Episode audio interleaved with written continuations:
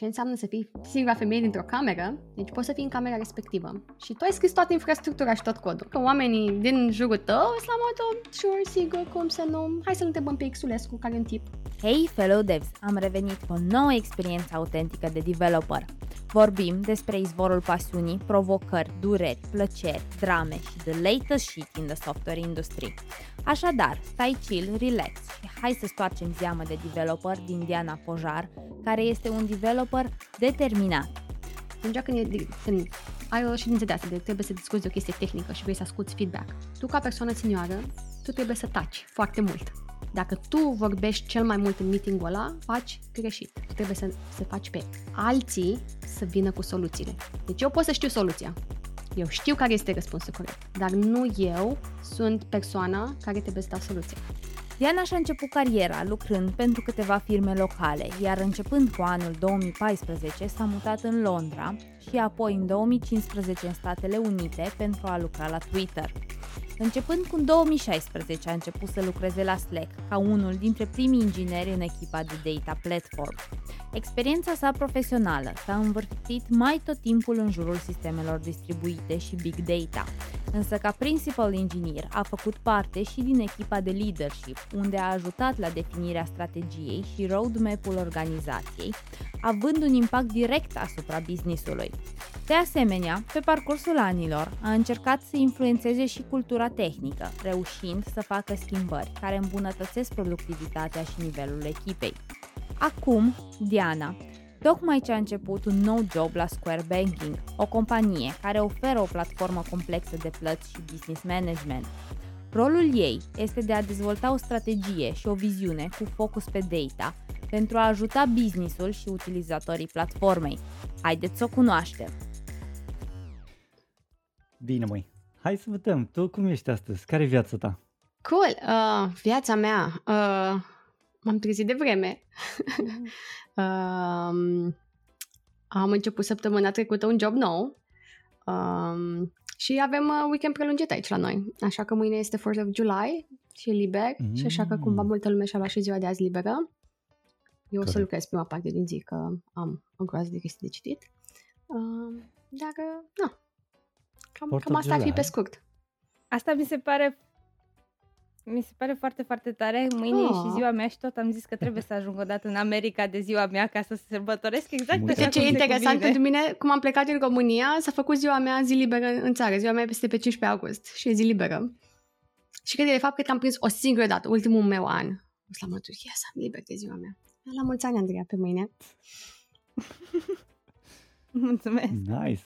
Unde anume? Zine un pic. În ce parte a Statelor Unite?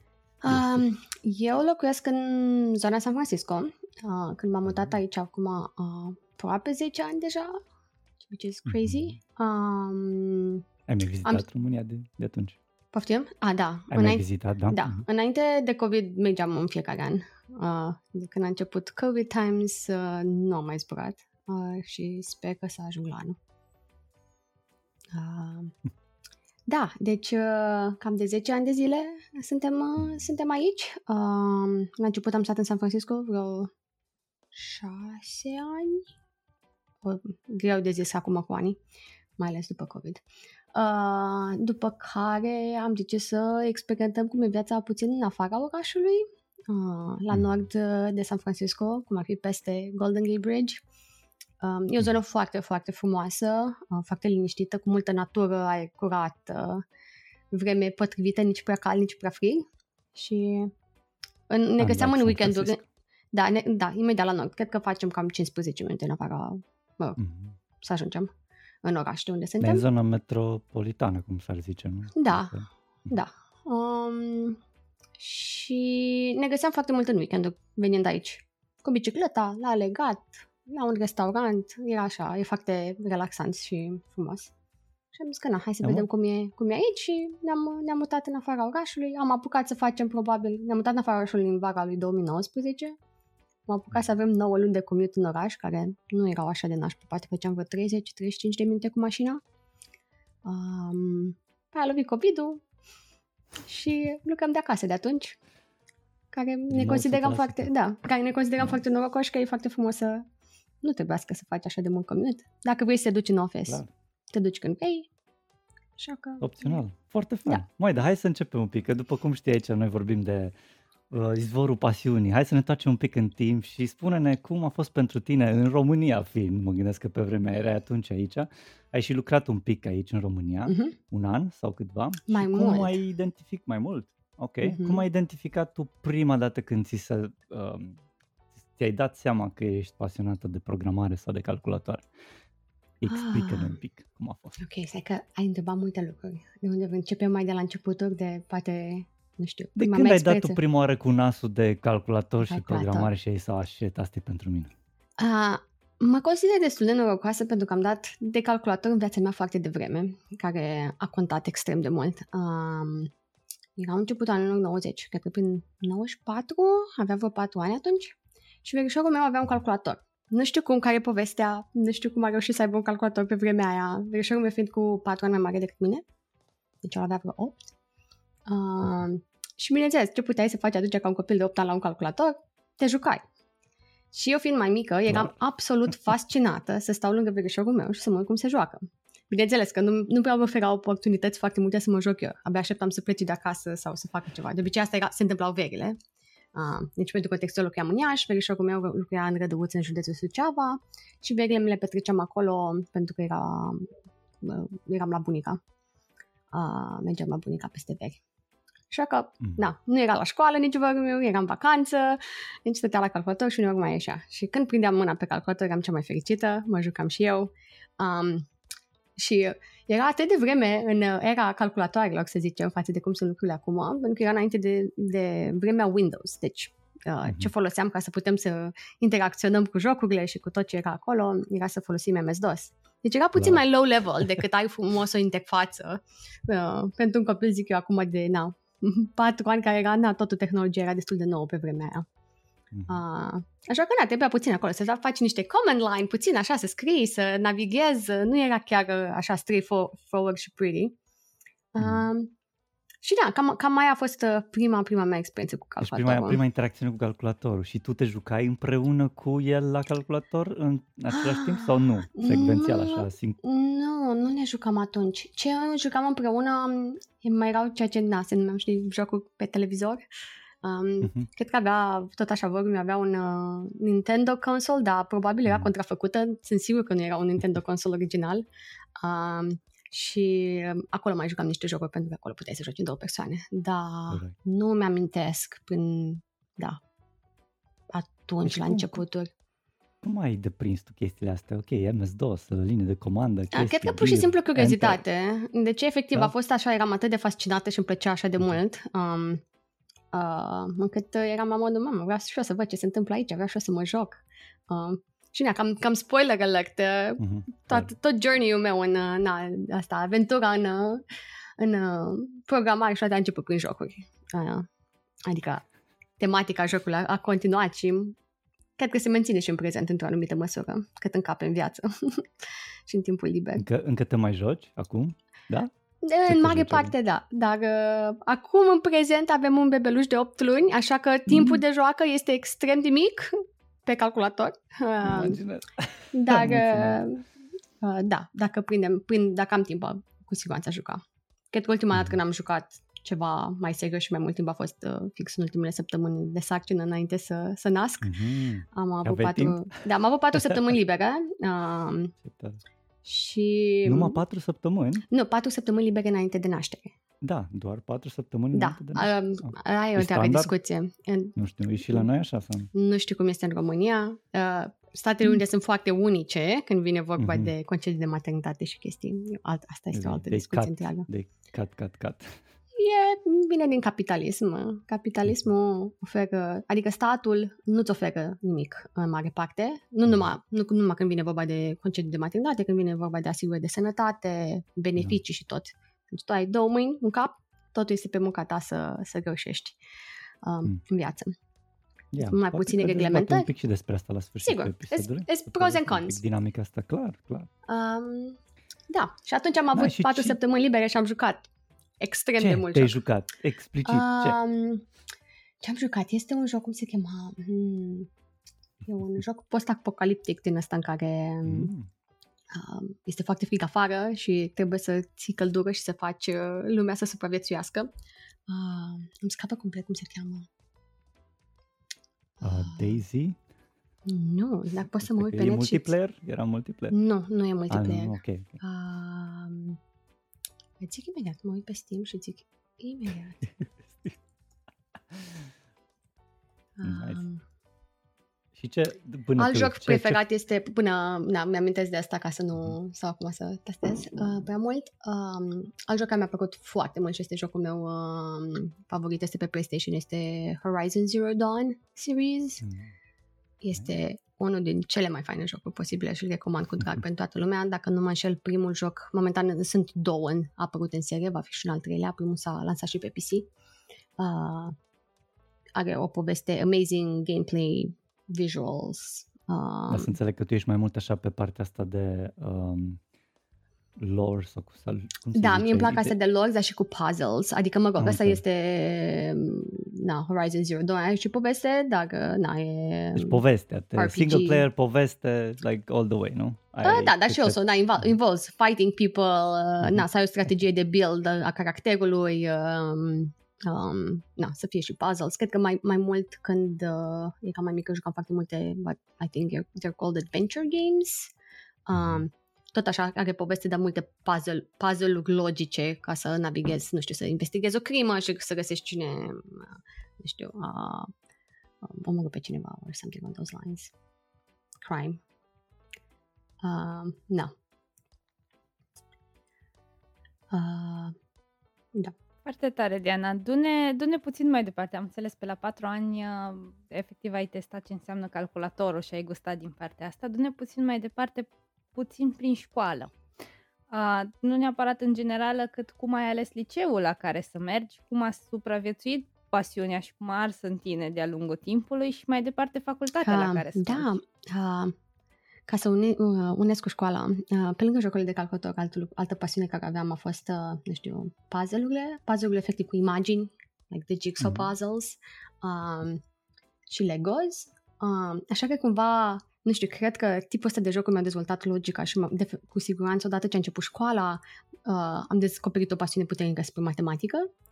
Um, Așa că mai ales în gimnaziu uh, am avut și o profesoară de matematică deosebită care mi-a fost și de- dirigentă și ea a avut un impact uh, extrem de puternic în viața mea. Um, și da, matematica a fost primul lucru, prima mea pasiune așa în școală, care am investit foarte mult timp, uh, am fost și la concursuri de matematică uh, și după aia așa cu timpul, na, eram, hmm, cool, matematica este faină, dar nu poți să-ți faci neapărat o carieră din matematică. Deci sunt sigur că sunt foarte mulți Dacă- oameni care Dacă pot să devii facă asta. researcher. Devii researcher, uh, uh, devii profesor uh, Mm. sau mă gândesc că sunt un statistician, mă gândesc că sunt pe acolo, Mhm. sunt niște chestii foarte interesante.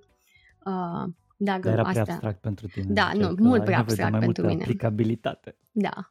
Așa că, na, combinația asta de jocuri pe calculator și partea asta de matematică m-au dus destul de natural înspre pasiunea de informatică și asta a fost un, un element care a contat relativ destul de mult când mi-am ales liceul. Um, și uh, în liceu, eu, eu sunt din Iași, deci am făcut toată școala în Iași. Um, în Iași sunt, da, cam să zicem, cam trei licee top, top 3 și totdeauna Mhm. e o întreagă, nu știu, dilemă dacă Dezbatere cine care e cel mai dezbatere bun liceu. personală între ce, ce, licee, ce liceu îți alegi. Și pentru mine știam foarte clar că nu le vreau, până din motive așa, nu știu, obiect, subiective, instinct, nu știu. Și mi-am ales să, să merg la Colegiul Național, Iași. Mhm. Um, Unde ați și- făcut informatică? Sau? A, am făcut informatică. Programarea? Uh, Iași are și un uh, liceu de informatică. Deci, uh, cred că, na, uitându-mă înapoi, dacă, uh, nu știu, aș fi vrut să investesc și mai mult în informatică, uh, liceul de informatică Iași ar fi trebuit să fi fost alegerea, Mhm. dar uh, cumva m-am gândit că vreau să, na, să nu fie numai informatica în partea de liceu. Un element foarte fain în, la Colegiul Național este că am fost um, implicată și în um, uh, nu știu, activități mai sociale, să zicem. Mhm. Am fost, da, niște Nice. proiecte Erasmus, uh, am călătorit uh, cu, cu școala niște proiecte, așa că am încercat, am, am vrut să, să îmbin așa un pic, de, un pic de un pic din toate. Ce te-a făcut să te, să te bagi la Erasmus? Ce, ce, ce ai căutat acolo? Ia zi. Um, pur și simplu mi s-a părut foarte interesant o experiență. Mă rog, cred că m, depinde de liceu și depinde de, uh, nu știu, context ce înseamnă Erasmus. Um, în contextul ăsta, proiectele, proiectele la care am aplicat eu erau proiecte pe vară și era un fel de stagiu de trei săptămâni într-o altă țară și, sincer, e- era foarte similar cu un fel de internship. Um, așa, later on. Um, dar nu mi era foarte clar asta ca, nu știu, elev de liceu că e un fel de internship. Și mergeai trei săptămâni într-o țară. Mhm. Eu am fost în Germania și în Spania, am fost două veri se- uh, consecutive. Um, Și... Ai făcut schimb de experiență? un cumva? fel de Sau schimb de a fost un- experiență, dar, de exemplu, în Spania chiar am, uh, ne-am, pa- uh, am fost distribuiți uh, toți elevii și unii din noi am mers în anumite firme și am lucrat cu niște oameni. Um, și a fost efectiv un fel de stagiu, învățam niște skill-uri, îi ajutam și pe ei să facă niște chestii uh, și a fost așa, era așa o mică vacanță, făceai activități uh, și da, era Deci un într-o mix, anumită un măsură, fel de- era și gratis, știi, că mergeai uh, pe, pe, pe sponsorizarea banii lor. proiectului. Da. Uh, dar a Păi fost o și experiență spune-ne, foarte faină. Cum, uh, ok, experiență faină. Ce, cu ce ai rămas de acolo? Dacă este să te aduci aminte de un lucru plăcut, care e ăla? Sau ce ai învățat de acolo? Um, cred că a fost interesant pentru că a fost prima experiență, de exemplu, când am fost în Spania să văd cum se lucrează într-o firmă. Um, a fost o firmă micuță, cred că erau uh, trei oameni care aveau o firmă de design și web development. Um, și au fost oamenii aia, au fost foarte, foarte nice, adică au încercat să ne dea niște chestii care erau parte din proiectele lor. Um, ne arătau acolo cum mai e cu Photoshop-ul, cum mai e cu niște cod. uh, Chiar a fost, uh, a fost uh, destul de, de interesant pentru experiența mea ca, ca elev și a fost așa și prima dată când uh, uh, am fost așa mai pe cont propriu într-o anumită măsură. Uh, na, nu mai eram acasă, nu mai eram în țară, era totul foarte nou, așa că a fost interesant să vezi cum navighezi uh, uh, o lume nouă, o cultură diferită, na, limba principală era diferită. Um, um, așa că cred că a fost asta, să fii expus într-un mediu nou și challenge-urile care vin cu asta. Super tare. Și după aia te-ai întors în țară, în Iași, ai continuat. Am continuat, m-am întors. Uh, nici nu era opțiune de a rămâne. Uh, și Deși ai fi vrut să rămâi? nu neapărat, eram încă în Nu. liceu. Ok, Uh, ok.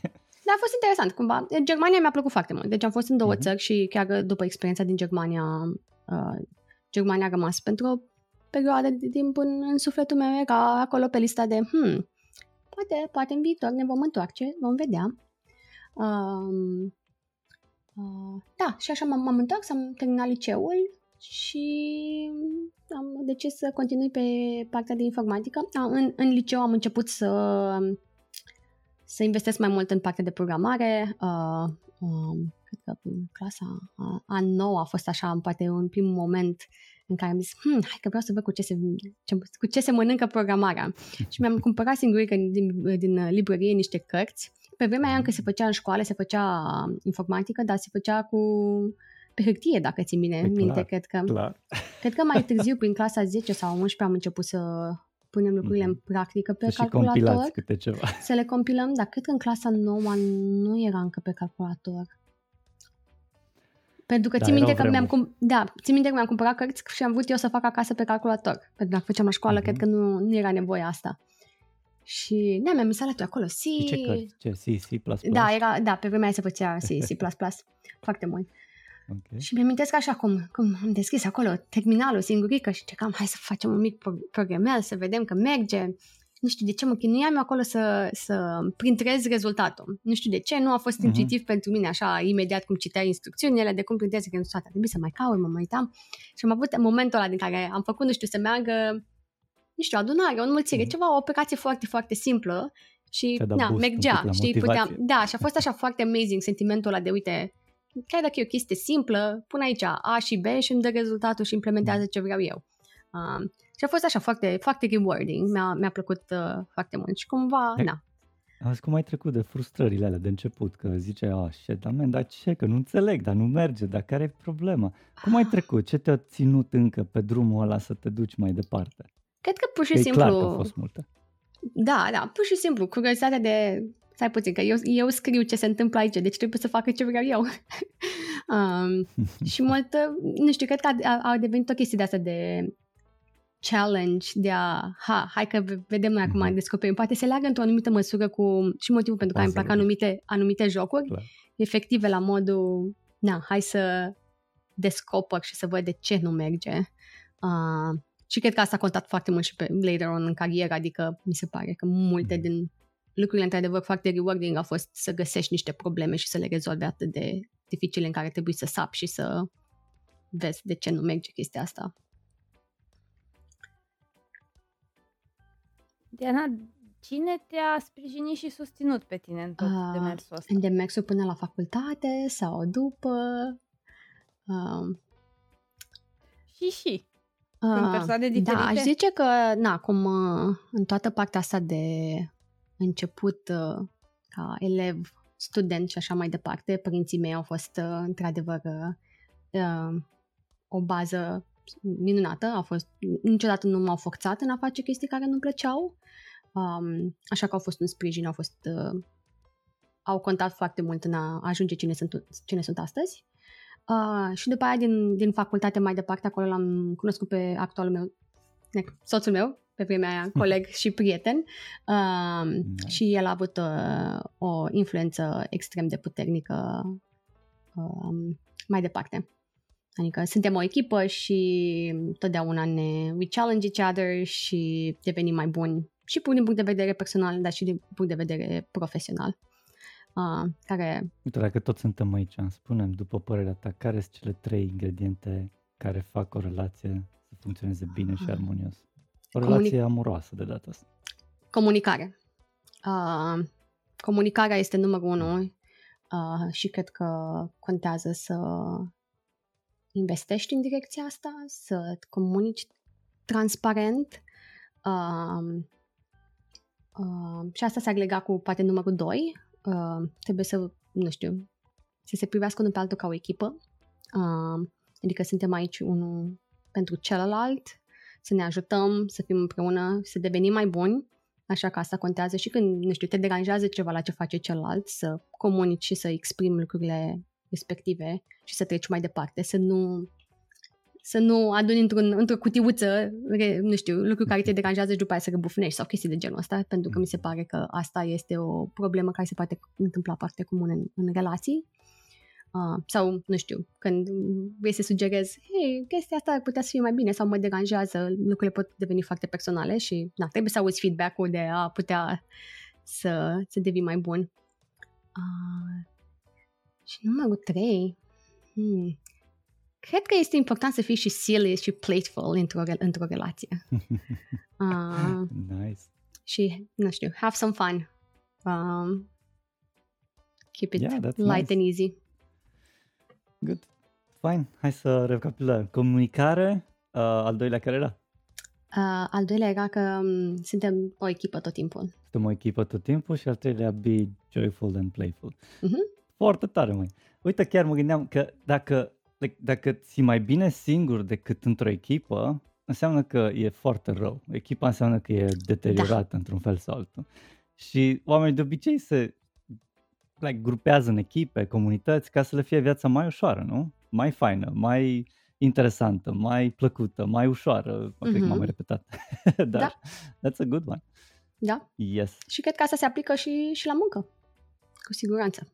Exact, exact. Păi cumva vreau să fac uh, cumva trecere aici, pentru că oriunde ar fi, nu, nu doar în relația amoroasă se întâmplă chestia asta.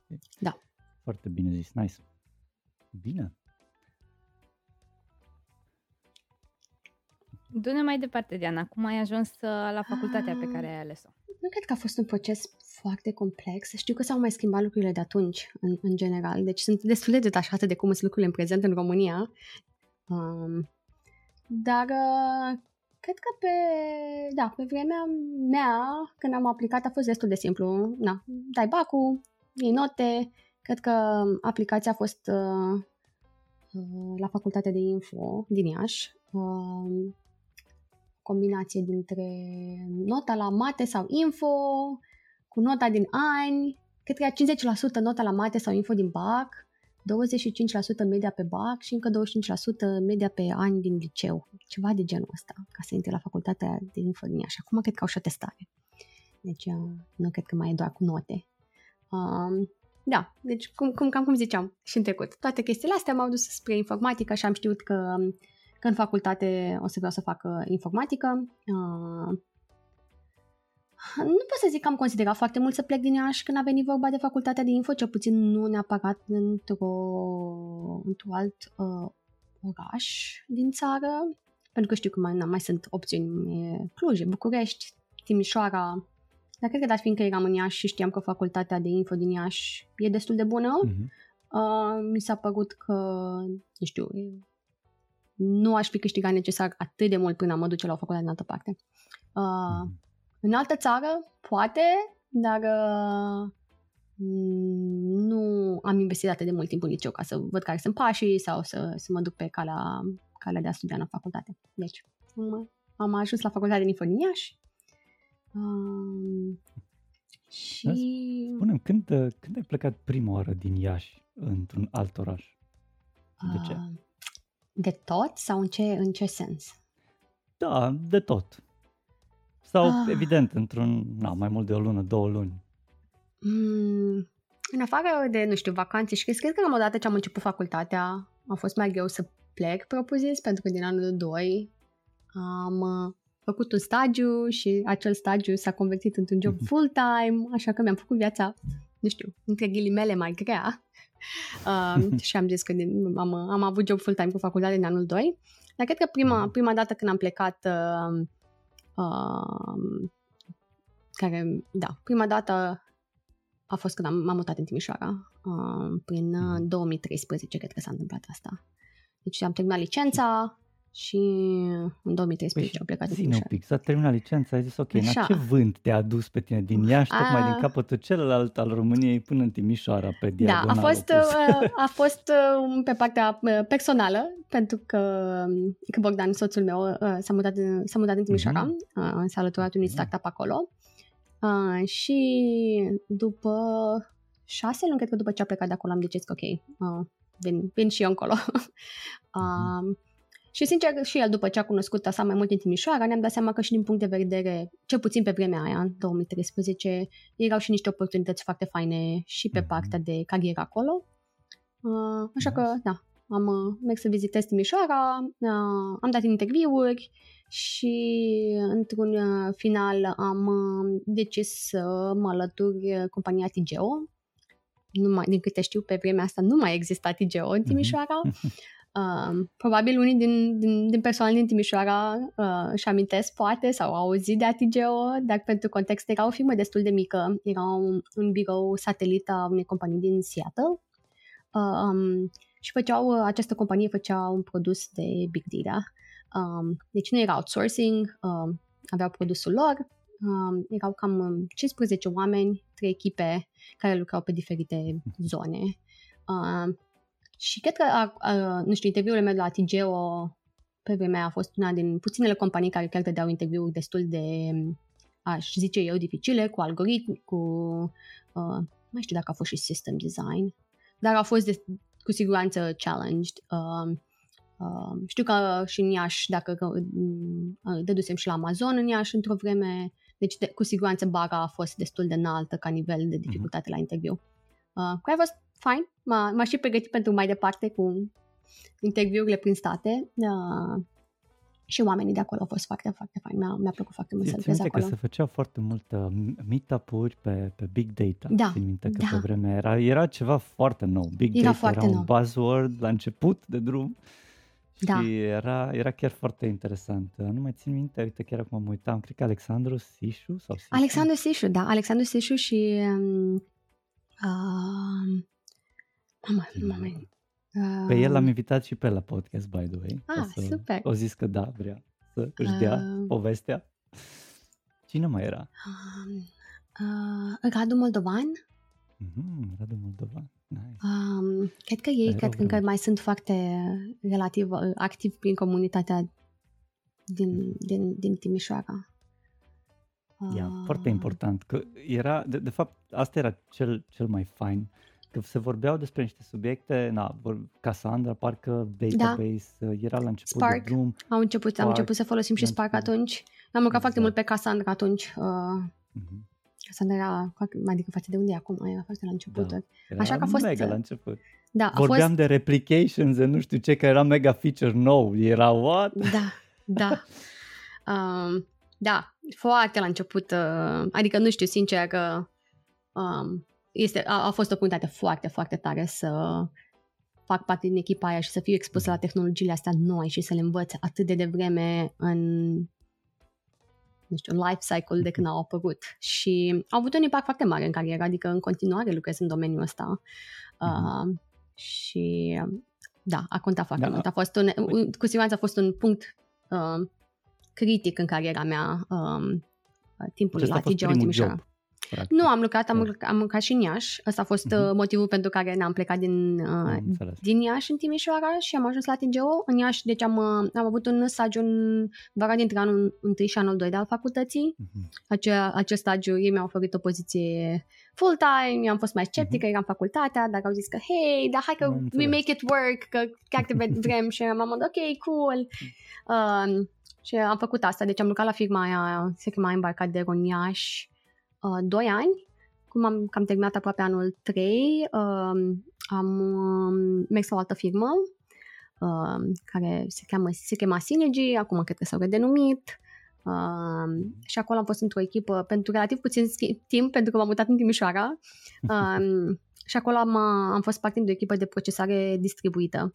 Și acolo am avut parte, am mers mai mult mai in depth pe chestii de J- Java, multithreading, concurrency, care a fost, a fost și acolo foarte, foarte tare ce am făcut, chiar dacă pe Da, o uite, perioadă te- scurtă de timp. Chiar foarte uh, sunt curios. Tu ai terminat facultatea în Iași, e Mhm. facultate respectabilă și după aia ai, ai învățat alte chestii de big data and stuff. Mhm. Comparativ cu facultatea, dă-ne un pic din... Like, Hmm. ce, ce ai învățat în facultate de te-a ajutat să te lansezi, să zic așa, în cariera asta și ce ai fi vrut în plus să înveți? Sau, cum să pun, ce ai schimba în sistemul de învățământ românesc astfel încât să-i ajute pe oameni să aibă o carieră mai bună? Hai să luăm așa. Da, uh, complex. Ce a fost foarte tare la facultatea de, de info din Iași este că foarte multe obiecte erau foarte practice. Deci aveai în partea de curs, multă teorie, se m, scria la tablă, slide-uri, chestii, dar pe partea de laborator, pe foarte multe din, uh, din obiecte, era mult de implementat. Multe proiecte, nu știu, țin minte că era un obiect de Java, aveam de implementat ceva și prezentat uh, la fiecare două săptămâni, deci se scria foarte mult cod. Um, și cred că, cred că asta a fost foarte fain, pentru că chiar dacă na, nu scriai cod neapărat cu cea mai bună calitate și focusul tău era să dai, să, nu știu, să faci ceea ce, ce zicea enunțul, um, a contat să, să, să, să, să scrii cod mult și să fii curios și să fii la mod, hmm, ok, cum fac chestia asta să meargă? Uh, a fost foarte nice și faptul că în facultate am avut uh, un mic grup de prieteni din facultate și ne Mhm. întâlneam și scriam cod împreună și Serios? discutam, uh, discutam la modul, hmm, cum se, cum se face chestia asta? Sau uite, am un bug, știi? Și era așa un fel de look. Nu, nu era genul ăla de lucru în Support group. echipă. Da, e un fel de, fix era un Mhm. fel de support group, adică nu, nu vreau să se interprete asta, că nu știu, ne întâlneam și ne copiam temele sau chestii de genul ăsta, că, cum se cheamă, se întâmplau și astea în alte grupuri, Clar. Uh, dar grupul nostru chiar era fiecare încerca să-și facă chestia lui și era cum ai, ai lucrat chiar în, nu știu, acum că mă uit în, în, în trecut, e cum ai fi și la muncă, știi? Fiecare are tascurile lui Mhm. și uneori, nu știu, te blochezi și ai nevoie de ajutor și ai na, persoane la care poți să apelezi și să vorbești și să, nu știu, pair program și să figure things Nice. out. Și a ajutat, a ajutat foarte, foarte mult chestia asta. Um, alte chestii de la facultate, um, um, cu siguranță au fost, uh, sunt uh, câțiva profesori care au fost într-adevăr uh, exemplari și au încercat foarte mult să aducă foarte multă informație și să țină lucrurile curente. Cred că câțiva O să care, numești care îmi vin în, un- ca, în cap este domnul Buraga, uh, doamna Mm. Lenuț Alboaie, uh, și au, au, au, au contat foarte mult. Um, Super. clar, sunt și obiecte în care pe vremea aia erau clearly outdated, um, care, na, de, destul de Corect. frustrant. Um, dar și lucrul ăsta te, te învață că, na, uite, mă, trebuie să mă duc să discover și să mă uit uh, singură pe net și să văd, ok, ce se mai întâmplă în spațiu. Um, um, așa că, na, te învață câte un pic de toate. No, stai așa, pic, întrerupem aici, avem un anunț frumos de făcut. Să nu uităm, e în Timișoara și vom participa și noi la o conferință dragă, se numește Revo.js, da, în 5 și 6 octombrie. Acolo povestim despre tot ce înseamnă JavaScript și TypeScript, Bine, nu noi explicit, că sunt tot felul de oameni de talie mondială, e o conferință internațională, așa că ne așteptăm la cel puțin 250-300 de oameni mega pasionați să vorbească despre tech. Uh, suntem și noi acolo și de-abia așteptăm să vă cunoaștem în piele și oase. Și acum răspunzând foarte strict și punctat la întrebarea ce ai schimbat în sistemul de învățământ de pe atunci, românesc, astfel încât să fie mai bun? Care ar fi? Cred că este foarte multă informație care se predă într-un timp foarte scurt. Ceea ce înseamnă că nu ai timpul să aprofundezi lucrurile uh, și să-ți creezi o bază foarte puternică. Uh, și ce, ce zic prin asta? Cred că România este foarte bună în a crea talente de top, dar nu cred că este foarte bună în sistemul educațional pe care l-am experimentat eu, în a face media puternică, media oamenilor.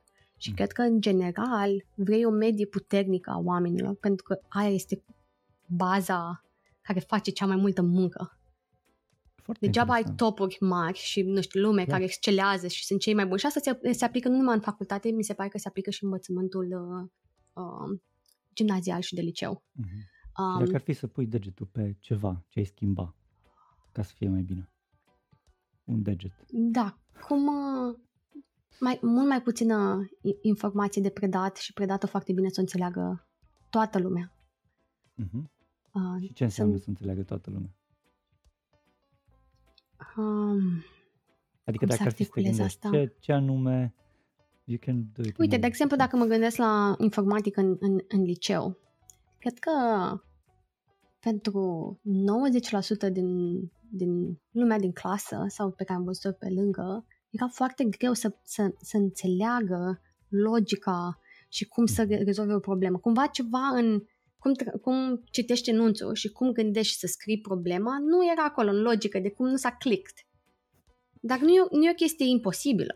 Uh-huh. E o chestie de cum abordezi să explici lucrurile cum îți iei timp. Dacă tu ai o pro- programă atât de încărcată, ca profesor, tu trebuie să mergi înainte. Ceea ce înseamnă uh-huh. că nu mhm. ai timp să dedici ca să te asiguri că, nu știu, 70% din oamenii din clasă înțeleg. Poate un alt exemplu din facultate. Țin minte că care ar fi o paralelă la facultate. Țin minte că mă uitam mai de mult pe niște cursuri de la Stanford. Stanford are o groază de chestii pe YouTube, cursuri efectiv de ale lor, publicate online și te poți uita să înveți, să vezi cum predau alții. Și cred că mă uitasem la unul care era un prim curs de uh, matematică. Era o, o chestie la matematică în, în prima an de facultate, primele săptămâni. Și explica profesorul acolo, nu știu ce, cu de matrici, matrice transpusă, și cineva ridică mâna și întreabă ce este o matrice transpusă, care este comparativ pentru educație din România, în, în liceu, să știi ce o matrice transpusă este o chestie elementară. Adică eu cred că dacă cineva ar întreba întrebarea asta în România, profesorul ar fi șocat și ar fi la modul stai că cum adică, de ce nu știi ce asta? Well, în acea, în acea chestie, profesorul s-a oprit, s-a dus pe mhm, tablă în partea cealaltă și a explicat foarte wow. clar, cu detalii, ce înseamnă o matrice transpusă? Deci se, dedice, se dedică un timp nice. de a se asigura că dacă tu întrebi niște întrebări, ți, îți vor fi explicate și îți vor fi explicate fără să te simți prost, fără să te uh-huh. simți că nu, nu trebuia să faci asta sau că trebuia să știi. Ceea ce Aici ajută foarte, foarte mult. Ajută uh-huh. foarte mult la să te asiguri că lumea știe și înțelege. Deci, nu treci peste. la rădăcină dacă și doar dacă există interes. Că până da. la urmă mai e și chestia altă în care profesorul merge la rădăcină și oamenii deja ori știu, ori n-au interes. Da, corect. Okay, atunci e un pic ciudat. da, bine, corect. super tare, mersi. Da, da. Andreea, hai să băgăm o fisă. Da. Diana, eu sunt uh, curioasă, de exemplu, până să, până să ajungi la Timișoara, până să ai toate experiențele pe care le-ai avut și să ajungi să lucrezi la Timișoara. dacă ai avut vreun moment sau un profesor sau o persoană care să îți dea efectiv în cap și să spui ok, programarea nu e pentru mine, renunț la drumul ăsta. Ah, cred că am fost destul de norocoasă și nu am avut o experiență de genul ăsta. Ah. Deci nu ai avut hater prin Nu am avut. That's nu. nice. Dar știu că se întâmplă, se întâmplă, dar din fericire nu am avut asta. Sau cel puțin dacă s-a întâmplat, nu am remarcat. Adică eu mi-am văzut de treaba mea. uh, așa că, da, nu, nu am nimic. O luăm pe partea cealaltă. Zine o persoană care te-a marcat foarte pozitiv să te facă și să te încurajeze să continui. Păi cred că aici vorbim și de Bogdan, de Emezis. Da, cred că cred că Bogdan a contat foarte mult. Uite, de exemplu, și toată chestia asta cu, cu, cu Timișoara, știi și cât de mult a contat uh, jobul meu la TGO în a mhm. fi expus în tehnologiile de big data și chestii. Și faptul că Bogdan s-a mutat acolo, implicit a avut, na, a avut acest side effect. Cum am mutat mm-hmm. și eu și am avut această experiență de a lucra acolo, care a avut atât un, uh, un rol atât de important în uh, uh, ce am învățat tehnic și impactul care l-am avut și lucrurile care le-am, le-am codat acolo. Așa că, cred că din punctul ăsta de vedere, el a fost cu siguranță uh, un factor extrem de important. Uh, și cred că m-a și, a avut și momente în care m-a și challenged și mai îmi povestea, nu știu, el uh, mm-hmm. Îi place foarte mult să, să citească chestii tehnice și papers și cred că uneori faptul că îl vedeam pe el că face asta sau găsea, era la mod, da, uite, am citit despre chestia asta, este super interesant. Faptul că ești expus la un tip din asta de informație te face și mai curios. Um, și cred că uneori este foarte ușor să fii pierdut în mediul online și să fii la modul, nu știu, mamă, sunt totdeauna atât de multe chestii noi, de unde îmi găsesc ce să mai citesc și ce să mai învăț, unde găsesc informația, de ușor să te pierzi. Dar uneori când mai ai așa în jurul tău mai afli, uite, cineva a învățat despre asta sau asta se întâmplă nou e, e mai ușor puțin să, să fii curios și să înveți mai mult. Clar.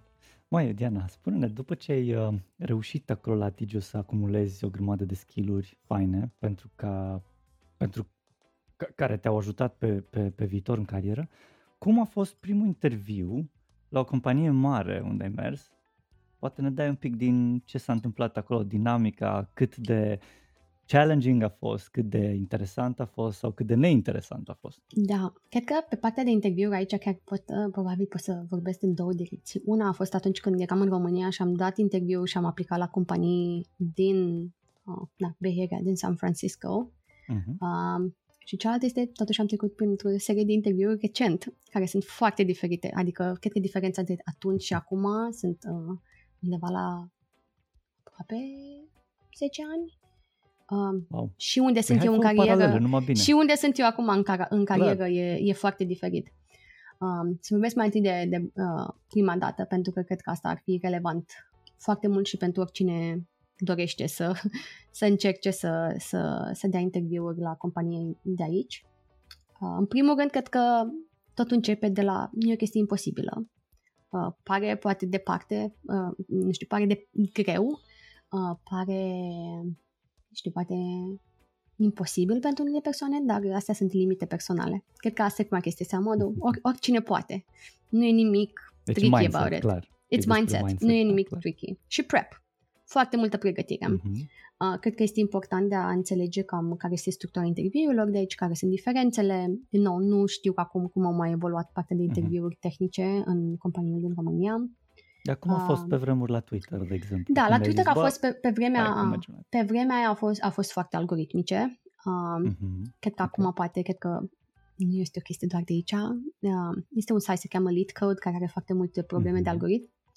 Yes. Fix stilul ăla de probleme. A devenit și un verb, your, your lead coding. Um, așa că au fost, uh, au fost foarte algoritmice. Cred că am avut trei phone screen-uri fiecare cu câte o problemă care trebuia să o implementezi. Cred că pe vremea aia la unele companii chiar se așteptau să faci uh, două probleme într-o oră de interviu.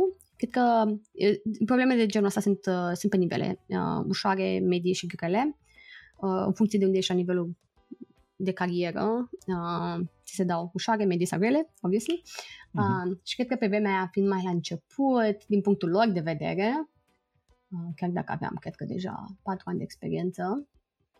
Uh, pe vremea aia experiența din, din afară era puțin mai percepută, mai... Văzută cu ochi. Mai văzută cu ochi că nu-i chiar același lucru. Acum, mm. acum s-a mai schimbat, dar atunci erau mai... Uh, a fost mai ignorat experiența mea de dinainte. Mm. Uh, și cred că au fost majoritatea problemelor, a fost uh, easy și medium pe vremea aia, dar multe. Um, deci au fost trei phone screen-uri, cam la toate companiile se dau două sau trei phone screen-uri, uh, după care decideau dacă te cheamă pe runda de on-site și ce însemna asta? Însemna că te zbor în San Francisco și petreci o zi la ei în office, unde dai 5 interviuri uh, cu ei. Deci, efectiv, o zi întreagă de interviu cu, cu un lunch, uh, care și ăla Teoretic nu era interviu, dar făceai lunch cu una sau două persoane din firmă și așa mai, mai vorbea, era, era social, light. era social, dar sincer e un mediu foarte bun în care îți dai seama, hey, is this a nice person or not? Și adică uh-huh. eu foarte poți să dai să faci acolo să zici niște chestii care chiar nu sunt ok și ești atunci normal că contează și timpul ăla. Dar nu e un interviu tehnic, e social, cunoști lumea mai multe așa de ambele părți să fie așa mai friendly, să nu fie doar interviuri. Păi și tu exact și... așa ai făcut? Ai ajuns acolo să da. zbori o zi, să dai interviu? Uh, da, de obicei zbori uh, și ei îți asigură, cred că două nopți, trei zile de cazare, pentru că eu uh-huh. bucate de zburat îți ia da, în da. jur de 20 de ore? 20 de ore să ajungi. A zice, da, să zicem, depinde cum sunt de scalele, de obicei o singură uh-huh. scală, 24 de ore door-to-door, cred că e un mod foarte bun de a aproxima. Deci e un, un zbor lung, lung. Um, 10 ore diferență de fusorar, um, care și alea vin cu un cost. Uh, dar acum, ajunge aici adrenalină, mai ales atunci, prima dată, nu s-a simțit atunci jet lag aproape deloc. uh, multă adrenalină, în, în, în, în, într-un mod bun, și bineînțeles, și un anumit nivel de, să zicem, anxietate și în ziua de interviu Clar. înainte, până intri în flow, da, e, e presiune, cu siguranță. Uh, da, și am fost la interviu, uh, a fost ok, uh, obviously, uh, și uh, da, într-un final mi-au, mi-au dat o ofertă, este și o întreagă nebunie care, nu, putem să intrăm sau nu în detalii cum funcționează vizele de muncă, întreagă complicație. Când ai ah. ajuns direct în San Francisco, ai ajuns pe rampa de lansare în Londra, din câte am înțeles? Da, da, asta din cauza mm-hmm. vizelor. Deci, da. Uh, pe vremea aia, um, deci cum ajungi în state, trebuie o viză de muncă, modul în care e viza de muncă trebuie să ai ofertă de la o companie în mare parte, uh, uh-huh. deci nici nu poți, așa, m-am trezit într-o dimineață, vreau să merg în state să lucrez, nu prea merge. Da, da, da, clar. Uh, a, aplicat, a aplicat Twitter uh, la viza de muncă, în anul respectiv erau șanse 50-50, nu am luat uh, și uh, ei având birou în Londra mi-au propus, hei, avem un birou în Londra, mai sunt și alte persoane care din păcate sunt în aceeași situație cu tine, hai că facem o echipă de ingineri acolo, o să aveți managerul în state și product managerul tot în state. Și mm. aia e. Și am cool, that's still fine. Uh, și am, am stat un an în Londra, am încercat un an mai târziu și atunci, din fericire, am avut noroc și am luat viza de muncă, chiar dacă atunci mm-hmm. șansele de luat viza erau 30%. Uh, no, măcar erau, erau niște șanse. Da, adică ce se întâmplă este aplică foarte multă lume, au un număr limitat de, de vize de muncă pe an, uh, nu contează din ce țară ești, nu contează ce studii ai făcut, ești pus la pachet cu toată lumea da. și se face fix o loterie complet aleatorie. Deci nu, nu, da. Pare rău, dar tot Da, bine, asta că... este. Ce să faci? Asta, după ce, hai că trecem și la interviul ultimul, dar înainte da, da. să trecem, Sigur. cum, uh, cum au fost așteptările tale? Ai ajuns uh, na, în state, în San Francisco, du- nu, stai, scuze, ai ajuns în Londra, da. pentru că acolo a fost prima oară. Da. Așteptările tale au fost uh, îndeplinite sau nu, ca job nou pe care vroiai să-l iei la mână? Cred că, nu, nu cred că pot să articulez foarte bine ce așteptări aveam. Era la modul, hmm, this will be uh-huh. interesting and different și exciting, okay. adică că se cheamă să iei ofertă și să, nu știu, să join o companie mai mare și mai cunoscută, într-adevăr este foarte exciting, dar și în același timp vine cu responsabilitate și anxietate de, oh, să fie bine. Uh, uh, cred că foarte, nu știu, multă lume are și uh, imposter syndrome, sindromul impostorului, uh, mm, așa că cu siguranță, cu siguranță și asta a fost o parte și cred că Deci Nu stai, știu, stai, eu- stai, tu ai avut? Ai, Da, l-ai avut da, pe ăsta? da, Pe și încă- sindromul încă ăsta al l-am. impostorului? Încă Încă l-ai? l-am, încă l-am, Păi și- doar că modul în care uh, operează dă- acum, dă-ne un pic, reușesc, da, exact. reușesc să-l țin într-o cutiuță, Mhm. cutiuța aia acum o țin mai bine închisă, dar it trips out, iese afară. Și vorbind aici cu multă lume, na, mentoring și chestii, uh, eu nu cred că există oameni care nu au impostor, impo, Mhm. sindromul impostorului. Doar că e mai Uh, mare sau este mai- extrem de prevalent uh, la tipe, extrem de puternic. Uh, uh, bărbații în general cam uh, nu-l lasă să se arate și îl, na, nu, nu vorbesc A- așa de mult despre asta, dar este și la bărbați. Clar este. Des Da. întâlnit la programatori sau cei care lucrează în software industrie, mai ales cei care sunt cam între 30 și 40 de ani. Bine, acum poate vorbesc din aberații, dar ideea e că era vremea aia când erai, like, când, când, când nu înțelegeai de ce îți dă bani să faci ceea ce îți place, că tu ești programator și programarea era cumva la început de drum pe atunci Mhm. și era wow, ăștia îmi dau bani să fac chestii ce îmi plac și like, chestia asta se like, câștigă bani din asta.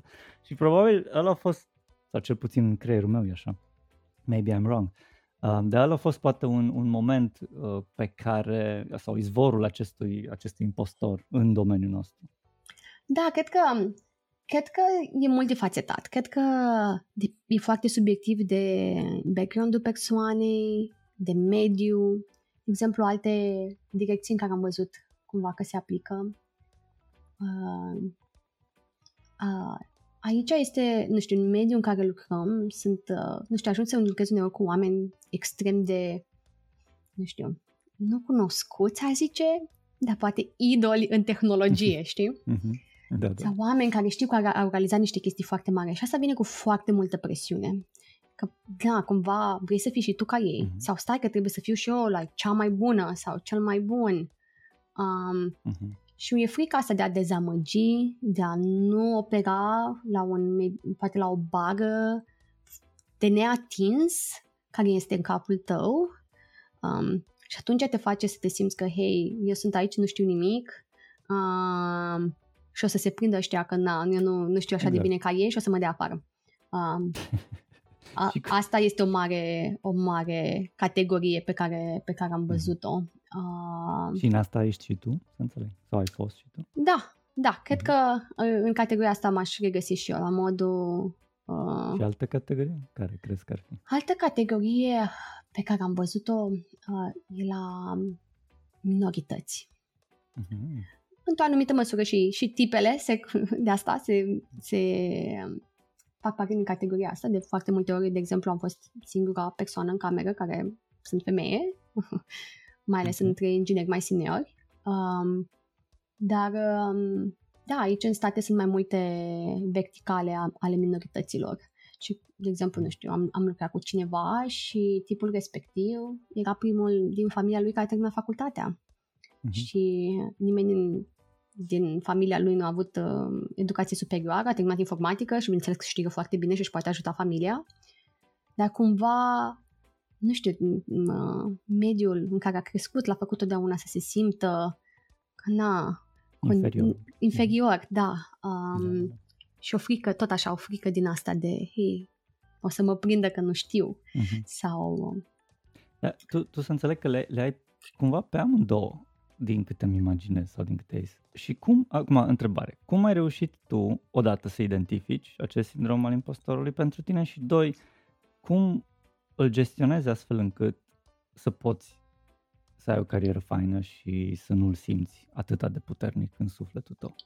Cred că primul pas este să încerci să-l conștientizezi și să-ți dai seama ce te ține înapoi. Adică, nu știu, prima chestie este așa, să încerci să ai self-awareness, să te gândești, ok, mă simt, Mhm.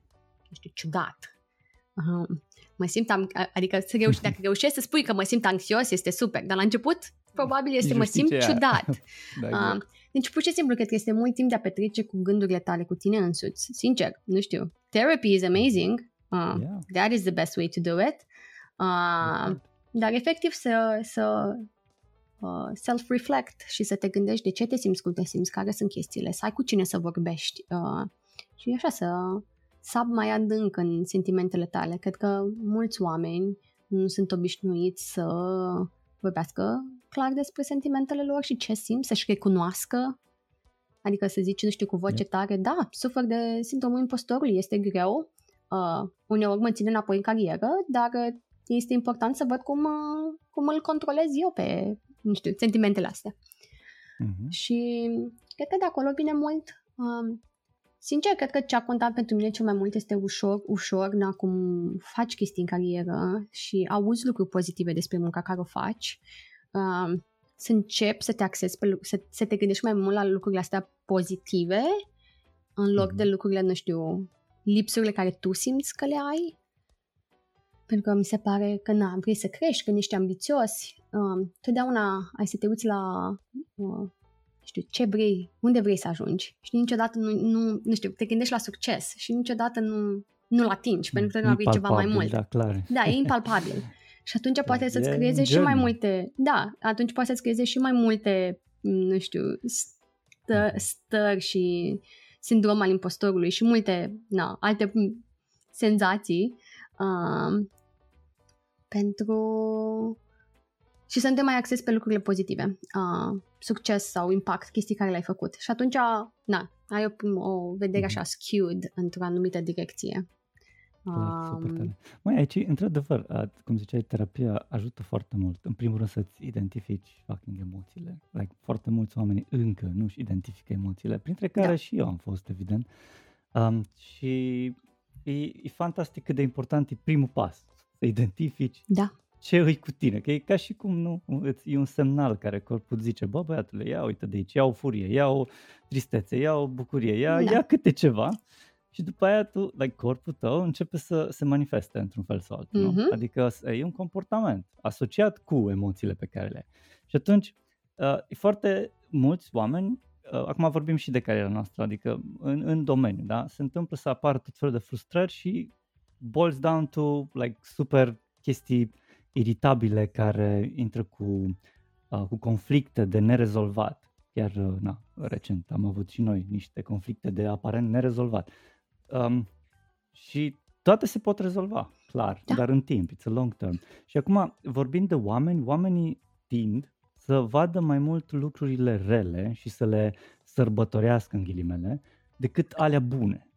Exact, le, le exper- Mă, hai să, ca să poți să echilibrezi un pic lucrurile, la ai pune ori 2, ori 3, poate ori 5 la niște lucruri bune care ți se întâmplă. Sau dacă nu, sau dacă nu ești conștient de ele, atunci măcar întreabă-te, ok, bă, dar ce-a fost bine azi? Hai că multe nașpi au fost. Dar totuși ce-a fost bine? Sau, știi? Și atunci apropo, amplifici chestia aia. Apropo de chestia asta, sunt uh, mai multe chestii. Una apropo de ce ziceam și mai devreme că se focalizezi pe lucrurile bune. Sincer, recomand la lume, țineți-vă o listă de lucruri care le faceți bun la muncă sau personal și uneori când vă simțiți yep. că ceva nu e bine, citiți lista aia. Uh, super simplu. Și cealaltă parte, apropo de uh, ce zici tu cu lucrurile astea negative, ne axăm pe ele și le focalizăm și le mărim. Uh, e o chestie interesantă care am uh, observat așa cultural. Mutându-mă aici, am experimentat și am lucrez cu oameni din diferite culturi, din diferite medii. Adică mi s-a, mi s-a nu știu, în România cam toată lumea e la fel, um, care schimbă percepția și ce am remarcat este că nu știu, din experiența mea, oamenii care știu, alți români și cu care am lucrat și tot așa mai departe, ne axăm foarte mult pe ce e rău.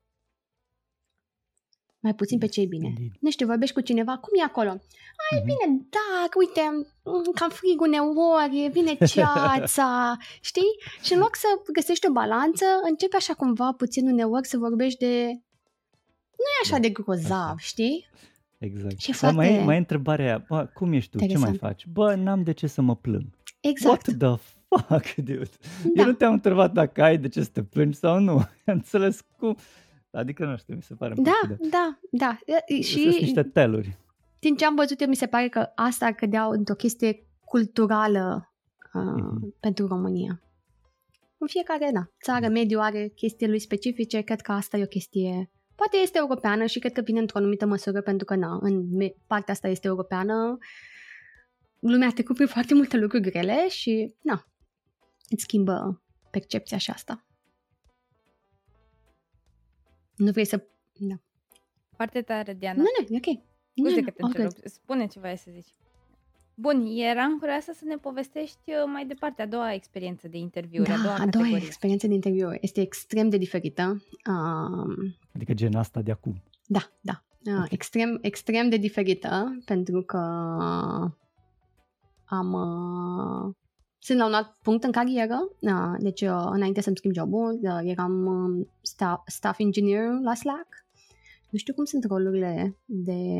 Cred că ar fi bine înainte puțin să, vorbesc, să vorbim puțin de nivele, cum e Mhm. văzut, văz, văzut aici, nu știu, Dă-ne the un pic de career context, ladder sigur. și so, so on, pentru că cred că este un context important. Uh, deci aici, în, uh, în companie, este o diferență foarte mare între nivelele pentru ingineri și nivelele pentru management. Deci să te muți în management aici nu este văzută ca o promovare, absolut deloc. Mm. Sunt două chestii complet Corect. paralele. Ai aceleași nivele pe ambele părți. Pac, pac, pac. Um, și... And it makes sense. Which makes sense a lot. Uh, când eram în România, în România management era o promovare. Cei mai buni ingineri mergeau în management. Cei mai buni ingineri, de obicei, nu sunt cei mai buni manageri, Exact, pentru că de asta nu sunt sunt. ingineri foarte buni. Ei și calculatorul. Uh, uh,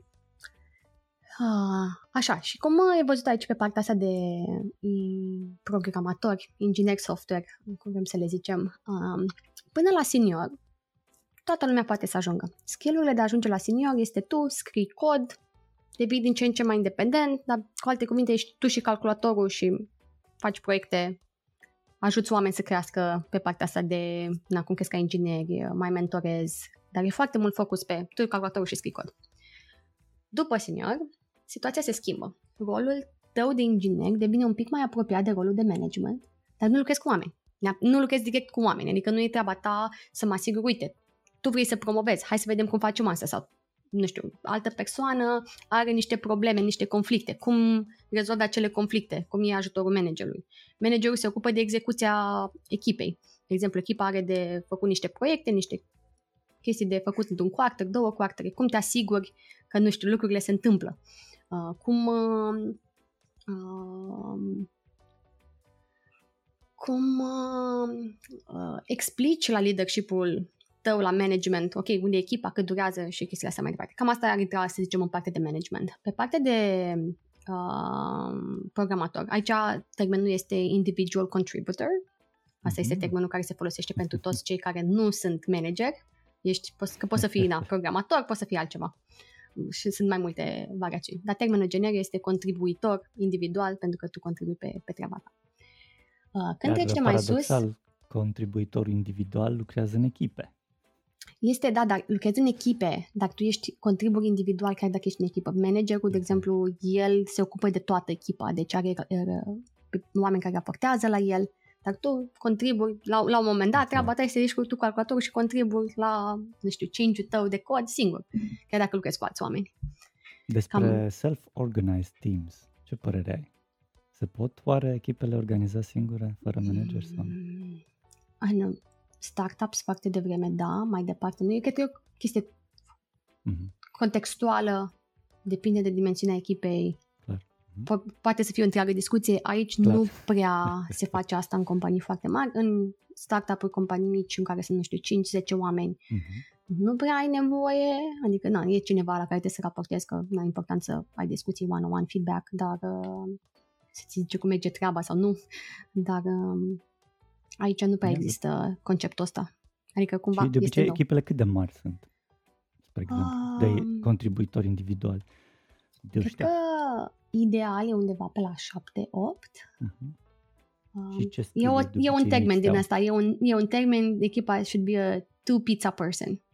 Um, adică ai două pizza și ar trebui să-ți poți să-ți hrănești echipa din, uh, de la un lunch din două Aha. pizza.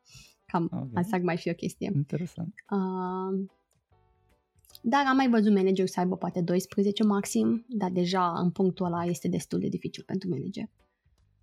Clar. Cineva pe la 8, 7-8 e, e bine. Mhm. Și dacă tot ne-ai dat tot contextul ăsta, dă-ne un pic și din dinamica echipei. Cum, cum lucrai la Slack, spre exemplu? Care era dinamica echipei? Cine, um, cine gestiona? Ziceai că există un manager, manager Da. care, care ok, era interfața cumva între uh, product, product owner poate și, uh, și voi, sau nu?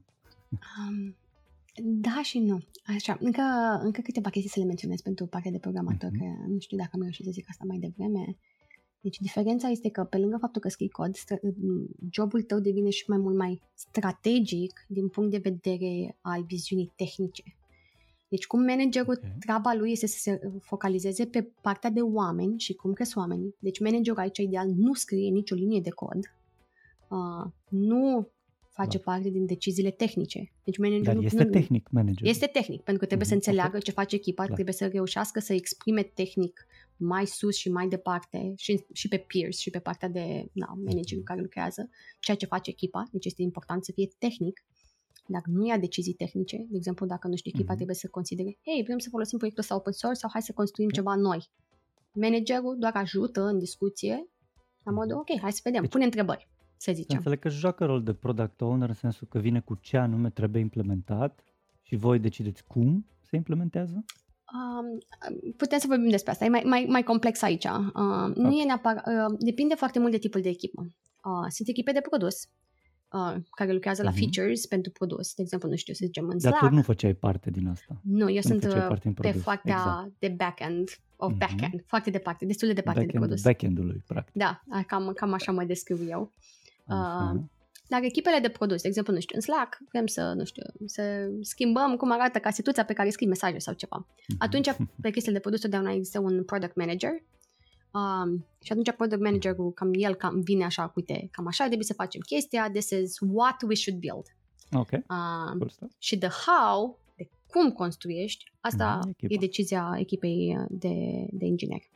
Ok. Uh, și Și de la obicei, voi? pentru un proiect de genul ăsta, cam uh, există un tech lead care face chestia asta și ajută foarte mult. Pe partea asta de back-end of back-end, Adică um, big data. Big Stuff. deal, o- ce ar, ce ar fi și infrastructură. Deci Mhm. tu ca să rulezi chestii, totdeauna trebuie să ai un nivel de infrastructură pe care, na, produsul se construiește și așa mai departe. Și sunt foarte Mhm. multe dimensiuni de ce înseamnă aici infrastructură. Poate să fie Clar. sistemul de monitorizare a serverelor, poate să Mhm. fie partea asta de, hey, ca cum fac date, poate să fie cine manage dat- bazele de date de producție, uh, poate ai o coadă distribuită. Ai o echipă care manage coada distribuită și atunci cine are nevoie din produs, dar frumos să folosește click, click, click. Um, partea de deployment, um, din nou, asta iar uh, mai e o categorie. Așa, cam mai uh, pe scurt pe partea asta de infrastructură. Um, deci pentru tine nu prea contează așa de mult pro- care este produsul, tu, produsul tău este oferi um, partea asta de infrastructură să folosească alte echipe. Deci, nu știu, clienții tăi în mod direct sunt alte echipe din firmă. De asta it's more of a backend, of a backend, um, din punctul meu de vedere. Așa, și în cazul nostru, e de obicei este un mix de ce înseamnă proiecte pentru noi. Sunt oportunități pe care noi ca ingineri le vedem în organizație. Uh, de exemplu, hei, nu știu, multă lume are nevoie să proceseze date în timp real ca să facă nu știu ce chestii. Hai să vedem cum ar arăta asta. Um, să începem să implementăm și să oferim funcționalitatea asta. Alte dăți um, vin um, product managers și sunt la modul, hei, am vrea în câteva luni sau în, în câteva trimestre uh, să facem funcționalitatea asta. Uh, am avea nevoie de X. Cum putem să ne asigurăm că facem X? Și de obicei, Mhm. totdeauna există anual, există o perioadă mare de planning și acolo se discută, ok, cam astea ar fi inițiativele mari pe care noi vrem să le facem uh, care durează de obicei mul- sunt multitrimestriale. Și alte ori Da. sunt, nu știu, te mai trezești așa, hmm, serverele noastre, nu știu, a început uh, să nu mai fie, să nu mai ruleze atât de bine, ne cam trezim noaptea să fixăm chestii. Uh, și atunci vine așa mai urgent, ok, hai să investim timp, să rezolvăm care e problema, să investigăm și să ne asigurăm că nu se mai întâmplă asta. Deci, practic, e foarte omogenă treaba. Chiar și de la echipă vin feature Da. request-uri și de la manager vin și de la planning vin. vin sunt Da. mai multe locuri care vin și, uh, practic, problema pe care o rezolvați e una de natură de business. Adică vreți să uh, oferiți context necesar celor care iau decizii, să ia decizii mai bune.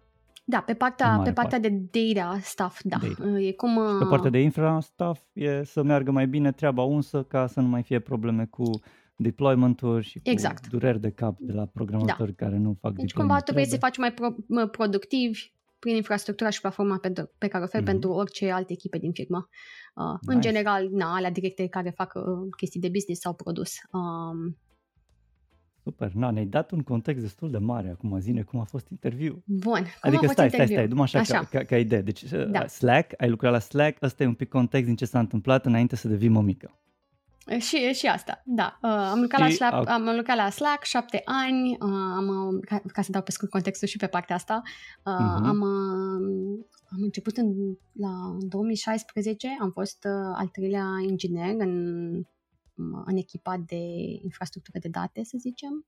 Deci cumva când am început nu era nimic pe partea asta, deci ca așa ca ca chestie interesantă. Dacă vrei să afli interior în Slack câți um, utilizatori are Slack, era un query de MySQL, deci era pe vremea aia, se folosea o bază de MySQL care era Mhm. sharded, deci aveai multe mașini Clar. și trebuia să dai un query de MySQL care mergea pe toate shardurile și așa luai numărul. Și Ca să efectiv zică era, câți era câți utilizatori daily- sunt. Deci era un Daily query average, ok. da, era un query care urla ca un cron pe p- production database care era și sharded. Și era așa un grafic Ok. foarte frumos, cum vedeai cum uh, uh, resursele, costul de re- resurse utilizat ca să rulezi query de date, așa creștea la fiecare oră, că se rula, cred că îl rulau, uh, uh, da, în fiecare oră. Mm-hmm. E, și asta Mhm. de, de obicei nu scalează foarte mult, merge foarte bine pentru firmele mici, dar devine un moment în timp în care nu mai vrei să faci chestiile astea pe baza de date de producție, pentru că m, atâta timp pentru analitici din asta interne sau chestii tu consumi din resursele pe, pentru care le-ai oferit pentru utilizatorii produsului și nu vrei să folosești aceeași de- bază de date și pentru chestii interne care nu contează așa de mult în the grand scheme of things, adică tu vrei să Mhm. optimizezi pentru experiența utilizatorului. E, și atunci începi să investești foarte mult timp într-o infrastructură de date. Și asta înseamnă, poate să însemne foarte multe lucruri, uh, depinde de unde ești tu ca companie, poți să cumperi chestii off the shelf, poți să construiești toate intern. Um, ce de și din 2016 până acum s-a schimbat foarte mult ecosistemul. Anyway, am început în echipa asta, nu era aproape nimic, ceea ce a fost absolutely amazing pentru mine ca un inginer să cresc și să, să învăț. Um, erau doi senior staff people și eu eram cea mai junioară, care și asta a venit apropo de ce vorbeam mai devreme cu un set de uh, sindrom al impostorului și presiune, dar și excitement, că este super tare să poți să lucrezi cu niște oameni uh, cunoscuți. Uh, unul din ei, chiar, uh, Mhm. nu știu, cei din lumea de date s-ar putea să cunoască, este Josh Wills. Uh, E Mm. pretty, he's Wow. pretty known uh, in the world uh, of data stuff. Um, uh, open source niște sisteme, uh, niște librării, una din ele este Crunch. Nu prea mai e folosit acum. Dar, mă rog, am avut oportunitatea să lucrez niște oameni faini, care asta vine E fain. vine cu siguranță cu foarte mult, multă presiune. Uh, dar și multă oportunitate de growth. Clar. Așa că cum le balancez. Da, și am fost acolo șapte ani, am construit foarte mult la chestia asta, uh, am învățat enorm de multe lucruri, să poți să construiești chestii de zero într-un mediu în care na, există multe date, există foarte multe cerere. Compania a, aia a fost listată și uh, pe bursă în timp ce am fost acolo. Au fost Mm, elemente din clar. partea de, de data care au fost absolut critice și ne- necesare pentru that journey. Așa că a fost, a fost it was a very fun journey. Dar na, șapte ani, uh, it's been a lot. Uh, ca alt data point interesant, aici media la o companie este în jur de 18 luni pentru un angajat. Uf. Uh, și tu ai stat șapte ani. da, mult, Nice. sincer, multă lume de la Slack a stat cu mult peste medie. Slack uh, e una din- dintre companiile care are o cultură absolut amazing. Ce fain. Uh, oameni foarte faini, foarte bun work-life balance, uh, te, nu știu, impact și um, totdeauna găsești niște proiecte foarte faine la care poți să lucrezi. Anyway, Ce fain. it's a, it was a lot of time. Um, Și ce se Ah. întâmplă? Ce ai, ce ai Am, făcut? De ce ai uh, decis să pleci de la ei? Și De, cum ai ajuns de mai la de mult mă interviul gândeam așa că n-am, pentru cariera mea și creștere trebuie o schimbare și na, faptul că am fost în concediu de maternitate, asta a fost din nou ca o pauză foarte bună uh, înainte să m- merg în concediu de maternitate să na, mă ocup de echipă, să las documente, să mă ocup de strategie, să, ok, trebuie să vă descurcați fără mine. um, și uh, asta duce echipa într-un punct în care s-au obișnuit să opereze într-o anumită măsură, fără direcție din partea mea. Adică to- toată lumea poate fi înlocuită, adică nu e nimeni care nu e înlocuit, e doar o, o ajustare. Mhm. Um, ce de m-am întors la ei pentru un pic uh, după concediu de maternitate. No, interviews take a lot uh, of time, uh, chestii. Um, um, dar da, după aia am decis să plec. Uh, așa, interviews. Um, Interview, ia, hai să cred vedem. că... A fost cel mai lung context pe care l-am Scuzați, auzit, dar, dar e- dar, e- cred că dar a trebuie fost super dat. relevant, clar. Um, uh, da, interviews. Uh, cred că e într- într-o anumită măsură in- experiența mea este și atipică pentru că m-am început să mă pregătesc să dau interviu probabil când uh, cop- bebelușul meu avea în jur de uh, 4 luni jumate, 5 și cine are copii probabil uh, o să fie puțin la modul ok. Cum ai reușit? Uh, nu, știu- nu știu cum am reușit, cred că într-o anumită măsură, knock on wood, uh, uh, uh, am avut un bebeluș uh, destul de liniștit. Am uh, reușit Mm. să aveam bucățele de somn în care dormea destul de bine, se culca destul de devreme pentru noapte la 5 după amiaza, care Mhm. este foarte tipic. Și am, aveam niște pockets, uh, niște, buc- scuzați pentru român engleza, Da, da, da, trebuia să stai. fac disclaimer de la început. Uh, încerc să nu o folosesc foarte mult, dar sunt tot felul de expresii uh, și multe It's din fine. discuțiile astea de obicei le port în engleză, uh, Mhm. așa că, mică paranteză. Uh, și așa că am avut bucătele în care am putut să încep să, mă, să mai fac niște probleme, să citesc, să mă pregătesc uh, pentru interviu. Nu poți să dai interviu fără pregătire, uh, dacă Clar. vrei să fie bune. Și cât timp te-ai pregătit? Ah, Ai știut din ce te pregătești sau ai luat așa exhaustiv? Nu, trebuie să ai o strategie foarte bună de pregătire, să înțelegi uh, foarte bine na, uh, rolul la care aplici, uh, Mhm. după ce se uită lumea. Aici o chestie care ajută foarte mult în a te pregăti pentru interviuri, din punctul meu de vedere, este să înțelegi foarte mult uh, cum arată the career ladder. Multe Mhm. companii au um, um, criterii foarte clare din ce înseamnă să fii inginer la fiecare nivel. Uh, Mhm. Și, de exemplu, na, uh, senior, ce înseamnă să fii senior? Poți să fii independent, în, ți se dă un proiect cu necunoscute și tu să, să poți să vii cu o propunere tehnică, cum îl spargi în task-uri, poți să delegi treabă la altă lume din jurul tău. Deci, cumva, ești complet independent de a face un proiect. Ce înseamnă să fii staff? Um, asta ar fi următorul nivel în, în general aici, staff engineer. Um, staff engineer înseamnă să uh, ai proiecte în care lucrezi la mai multe, cu mai multe echipe. Deci cumva ai un impact cross-team. Um, Mhm. um, proiectele la care lucrezi deja încep să fie extrem de open-ended. Um, trebuie să vorbești cu multe oameni, să iei aliniere, alignment, Mhm. Yeah. um, să iei resurse, să convingi lume. Um, poate uneori tu trebuie să vezi, uite, chestia asta ține echipele astea le fac să se meargă mai încet. Cum rezolvăm problema asta? Deci, Uh, practic, să și găsești bottleneck-uri, Da. să-ți dai seama de, să faci brainstorming cu echipa, să vii cu sugestii, să previzionezi feature-uri care ar putea să fie implementate. Lucruri de genul. te, E- deja începi să devii cumva un partener al echipei de leadership începând cu staff. Cred că asta Mhm. e un mod foarte bun. Și este, Da. chiar este un site făcut aici de, de un tip, uh, numele lui este Will Larsen. Se cheamă staffeng.com Mhm. și are o groază de context și povești ale oamenilor care sunt staff engineers plus și vorbesc despre munca lor. Că sunt mai multe verticale aici. Aici poți să fii pe partea asta mai broad, deci ești un lider tehnic în organizația ta.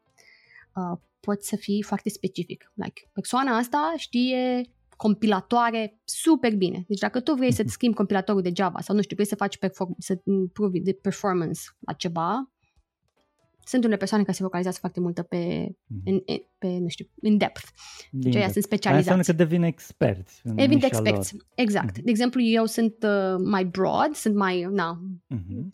Ai Spe- expertiză am- mai am uh, diversă, broad, da, dar cu o, mai mică, divers. cu o specializare în partea asta de, de date. Mhm. Uh, Și tu aplici pentru staff uh, sau ai aplicat deja pentru staff engineer. Am, um, am aplicat pentru niște nivele mai sus. Deci eu eram deja staff, Mhm. am aplicat la staff, eram, operam ca Aha, staff de ceva ok. timp și uh, deja începusem să fac lucruri care erau uh, de nivelul următor. Deci ca staff de obicei ai, ai uh, impact asupra mai multor echipe. După aia următorul ca nivel este următorul? senior staff.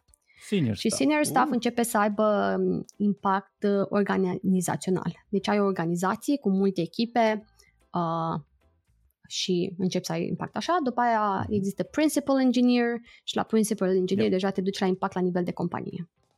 Deci deja începi să lucrezi Yeah. cu toți liderii tehnici, probabil lucrezi și cu CTO um, și ai un impact organizațional și mai este distinguished engineer și distinguished engineer Bine. deja ai, acces, ai, ai impact la nivel nu știu, în- în lume. Deci lumea te știe, ești, nu știu, înțeles. poate persoana care a inventat Spark, să zicem, știi? Like, mm-hmm. sunt persoanele gen, sau Jeff Dean. Jeff Dean e la modul extrem, you know. Mm-hmm. Like, uh, deja persoane care au inventat și sunt they're the to know people în domeniul ăla, yeah, the yeah, experts yeah. in the world.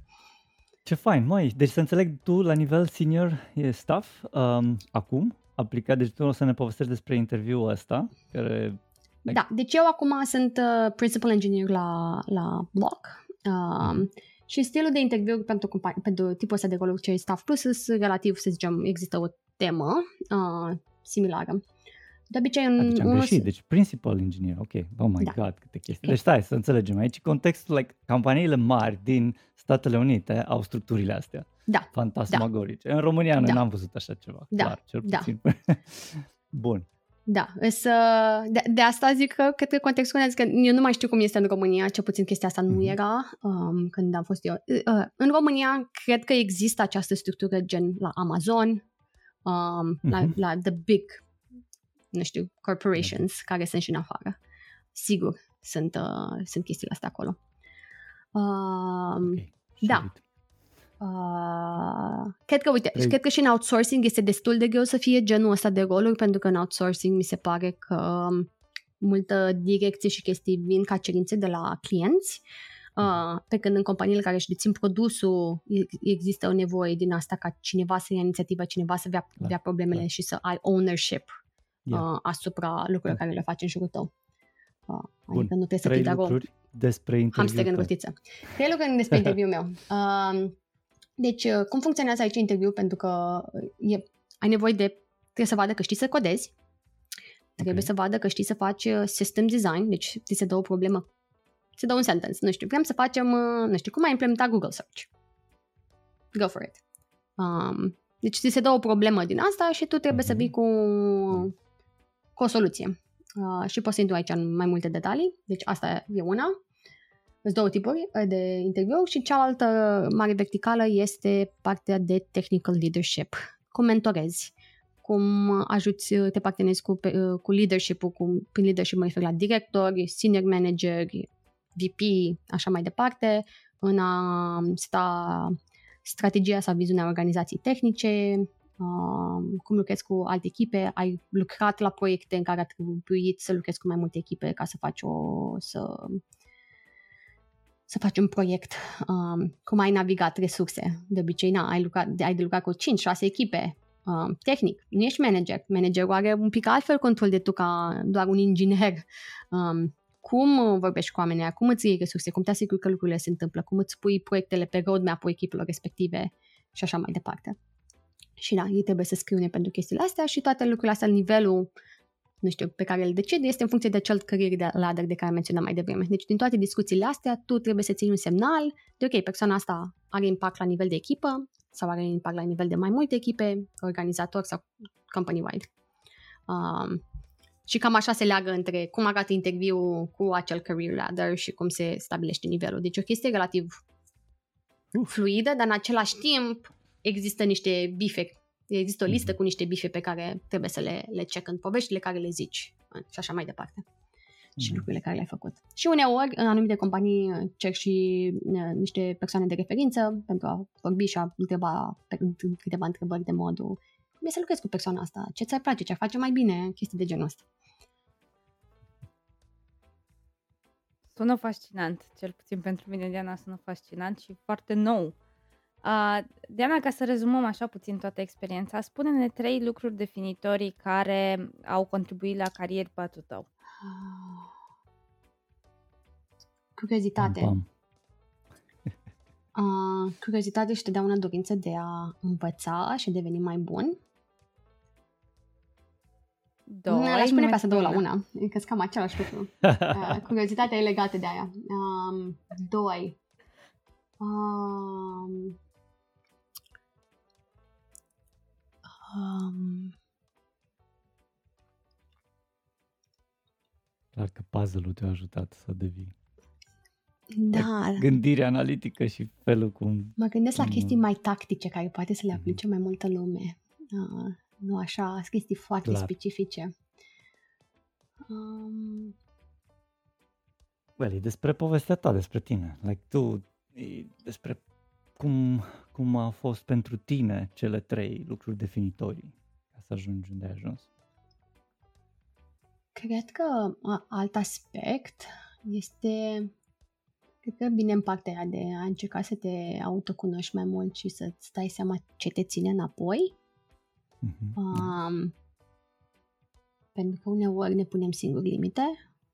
De exemplu, mm când eram în România, nu mi-aș fi imaginat niciodată că o să mă mut în stadion. După aia, oh, wow, ce super tare că s-a întâmplat asta. Adică nu că nu mi-aș fi imaginat, cred că mai degrabă, de, de, degrabă um, mi se părea o chestie de neatins. Era la modul, mamă, ce mișto ar fi, dar nu pare ceva ce aș dar. putea face eu.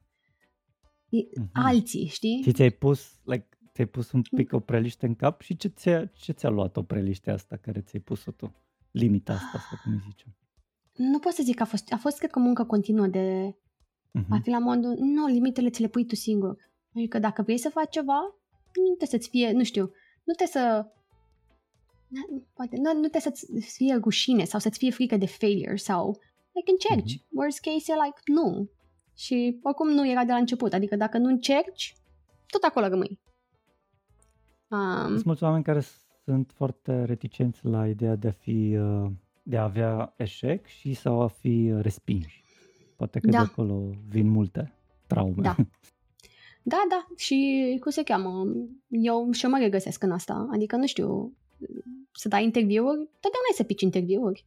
Um, eu nu cred că există yep. cineva care să nu pice un interviu, dar e parte din realitate, trebuie să o accepti, dar de fiecare interviu picat înveți ceva.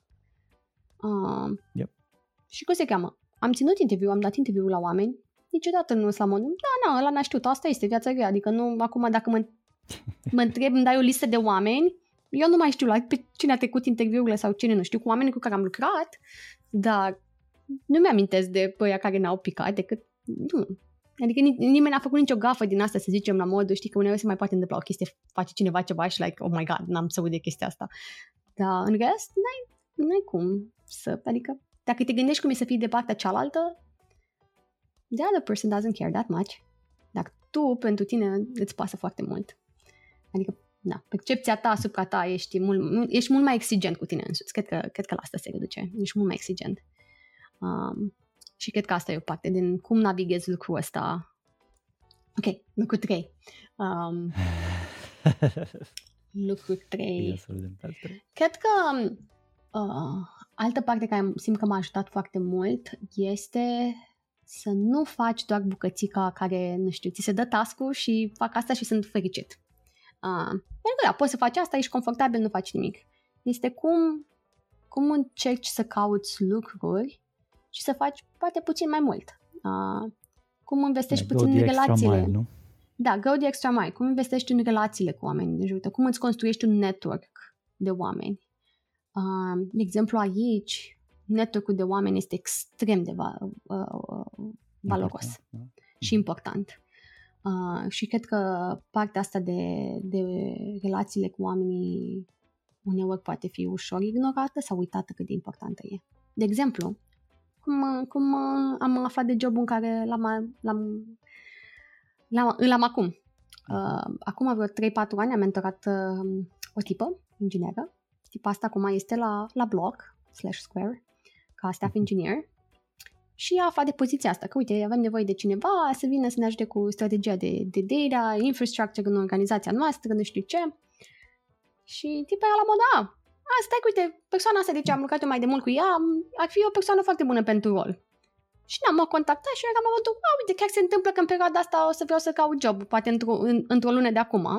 Așa mă gândeam, când, când mi-au, mi-au scris ăștia, că mi-au scris pe martie, uh, eu vreau să mai aștept puțin, dar am citit rolul și eram la modul, oh my god, this, is, this role is amazing, I want to do this. Și atunci mm. mi-am accelerat timeline-ul și, uh, și de tot, pregătire și interviu. Principal engineer, sau? Da, da, da, de pe, pe rolul pe care sunt acum. Um, okay. Știi, și deci rolul ăla, rolul ăsta pe care sunt acum și compania la care n-a fost pe principiu, hai să caut. Plănuiam să caut, dar a venit rolul da. la mine. Așa prin relațiile și chestii, știi? Mă rog, golul. A venit uh, doar oportunitatea de a încerca da. la gol. um, deci și aici... asta dacă... pentru că ai avut uh, network bun și oamenii te-au da. recomandat. Da. mă rog, rolul puteai să-l găsești și pe site și chestii, dar uh, cine știe, poate când vedeam eu, mă uitam eu, era mult prea târziu. Uh, poate nu mai era, Mhm. poate am angajat deja pe cineva sau cine știe. Aici De se... cât timp lucrezi acolo acum? O săptămână. O săptămână! Am o Yeah. săptămână. Uh, Nice, păi multe săptămâni înainte, îți dorim. mulțumim. Să fie, să fie. Definitely, mult de citit și învățat la început și cunoscut Da. oameni. Cam asta e. Imaginez. Onboarding, onboarding, onboarding. Da, da. Absolut genial, n-au fost doar trei lucruri definitorii și au fost și trei sfaturi foarte bune pe care Perfect. ne le-ai dat, Diana. A, înainte de a merge către partea finală și a-ți spune întrebările mult așteptate, eu mai am o curiozitate. Dacă ne poți spune trei provocări pe care le-ai avut ca și femeie în industria IT. Mm. Cred că e cum să fii confortabil de a fi singura femeie în cameră. Se mai schimbă asta acum, dar asta, asta cu siguranță cred că este o temă curentă. Uh, ce înseamnă să fii femeie singură, singura femeie dintr-o cameră, mm, depinde foarte mult de oamenii cu care ești înăuntru. Uh, o categorie de probleme care am, le-am remarcat este că eu este ușor să nu-ți fie luată părerea în seamă. Deci poți să fii în camera respectivă și tu ești expertul în domeniu. Tu ai scris toată infrastructura și tot codul. Și îți dai cu părerea. Și îți dai seama că oamenii din jurul tău sunt la modul, da, sure, sigur, cum să nu, hai să-l întrebăm pe Xulescu, care e un tip. Și atunci, ok, cum, cum reacționezi în situațiile astea și cum, cum, uh, cum rezolvi situația? De obicei, mai dai feedback, mai zici nu știu ce, uneori you call it out. Um, cred că asta, asta e un challenge care se poate întâmpla și na, trebuie să ai o strategie de cum, uh, cum uh, abordezi situația, când se întâmplă, cu cine se întâmplă. Um, a, și tipul ăsta de chestii se poate întâmpla, nu știu, de la partea de interviu până când ești de multe, ori- de mult timp în firmă. Um, altă dimensiune a problemelor care se poate întâmpla și am văzut-o. Um, uneori femeile nu au neapărat, și, și eu am avut situația asta, acum, acum am depășit-o, nu ai curajul să-ți exprimi opiniile într-o, tot așa, într-o situație cu alți oameni, nu contează mediu, pentru că te simți nesigur, pentru că ți-e frică să nu zici ceva greșit, să nu schimbe lumea opinia despre tine și așa mai departe.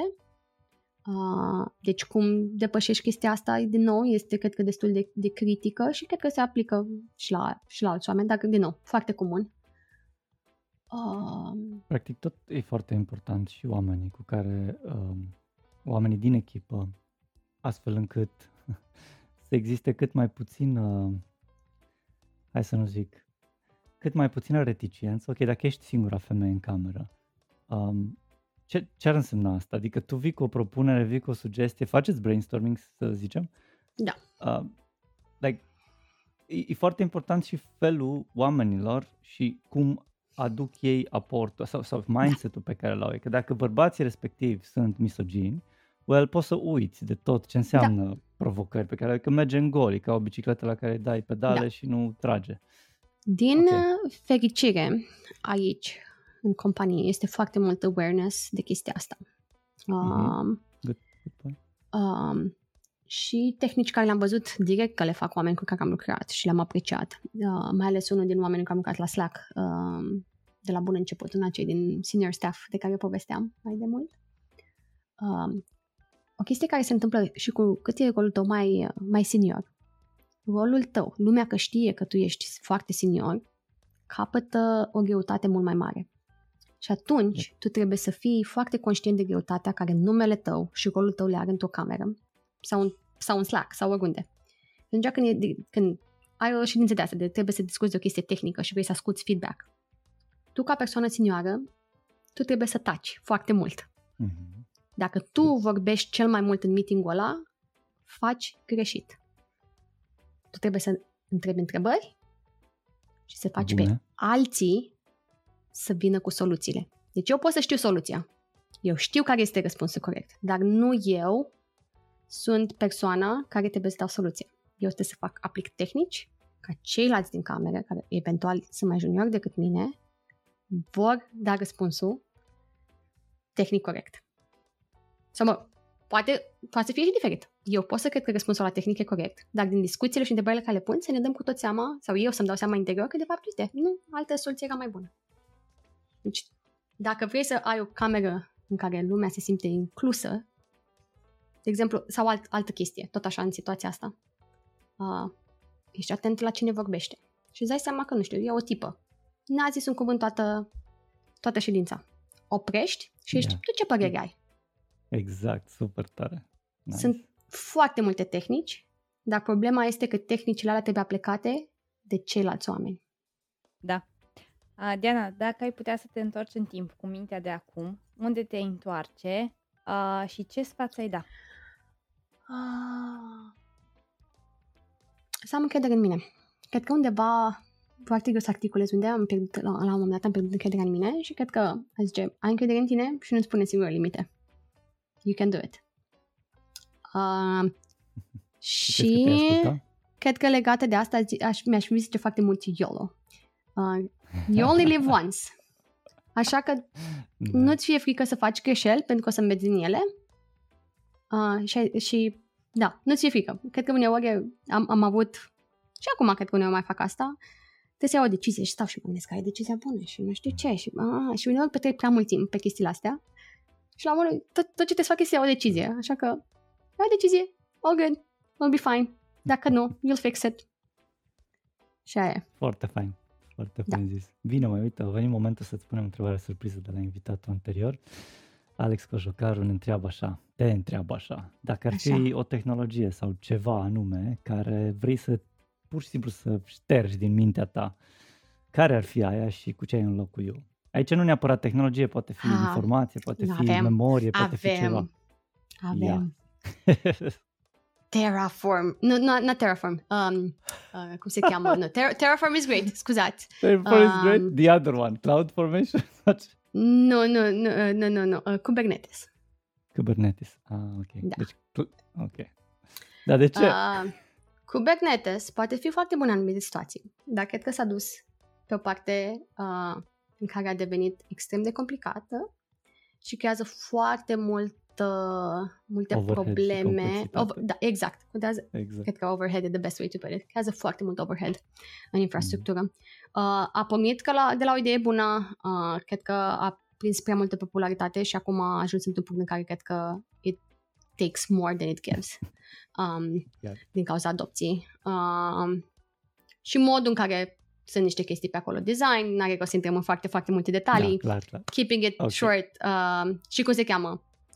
E, e, este o perspectivă care, da, pentru ascultătorii, dacă sunt pa- pasionați de Kubernetes, îmi pare rău pentru voi. Uh, uh, E sunt foarte bine, mulți subiectiv, lumeni care clar lucrează, că e, e foarte subiectiv, dar sunt oameni aici care chiar lucrează în infrastructura de Kubernetes Mhm. și chiar și ei recunosc că, Mhm. prin anumite puncte de vedere, chiar a- it's, it's holding back anumite chestii de uh, Dar care e productivitate și alternativa? Acum. not, not Kubernetes. La Kubernetes? Uh, ah, I see. Bine. um, Hai să, hai să ne dai și tu o întrebare pentru următorul invitat slash invitată. o întrebare. O Uh, întrebare. O să fie programator, programatoare. Atât Ok. știi despre. Um, cum te menții challenged uh, în uh, Mm. domeniul ăsta care se schimbă atât de mult? Ceva nou apare în fiecare moment uh, și cum reușești, dacă reușești cumva să aduci chestiile astea noi în uh, munca ta de zi cu zi. Sweet. Nice. Deci cum te ții în priză, practic. Da. Not outdated. Bine, Diana, mersi, fain. Uh, uite, mai, uh, mai e ceva pe lista noastră înainte să Mhm. încheiem. Și aia ar fi, uh, dacă vrei să ne zici tu ceva, ai ceva announcement de făcut, uh, lucruri mari, chestii, sau mergem mai departe fără announcements. Gen aici ar fi un Um. like, spot mic publicitar pentru tine dacă ar fi. Uh, nu am announcements dacă, dacă sunt persoane care chiar, nu știu, vor să afle mai multe sau Mhm. cred în anumită măsură că pot să-i ajut cu ceva, nu știu, pe, nu știu, cum pot să crească ca inginer sau orice. More than happy to help. Uh, uh, pot să-mi trimite un email sau să-mi scrie pe LinkedIn. Uh, Super. more, more than Unde happy te- to, to share Uh, e-mailul meu este LinkedIn me email. at, at diana.dev. Uh, O să LinkedIn Diana punem Pojar. descriere oricum. Da. Nice. Uh, Super sau tare. e, Diana, a și fost- Twitter, deși nowadays folosesc mai rar Twitter, dar am, am și un Twitter account. Um, Mhm. Pe cum folosești Dacă Dacă vreți să Twitter? fiu- Ești în state. Twitter e like la mână, la îndemână.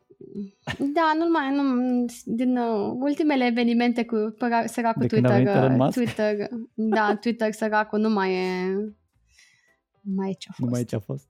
Ah. Din- Nu mai, da. Ia să zici ce asta. Bine, Diana, a fost excelent. Mulțumim frumos pentru poveste. A fost super șmecher. No, că am terminat și episodul ăsta și să nu uităm, avem Revo JS pe masă, se întâmplă în Timișoara, octombrie 5 și 6.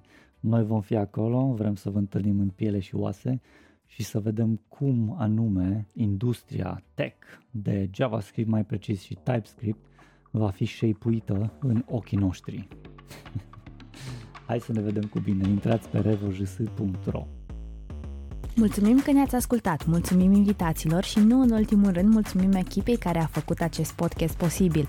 În urechile voastre s-a auzit zeamă de developer și au avut plăcerea de a vă fi host Lucian Corduneanu și Andreea Rugescu. Vă așteptăm cu o nouă experiență săptămâna viitoare. Dacă v-a plăcut, vă invităm să dați un share și un subscribe paginii noastre. Power by Sensidev, Love by Lunch.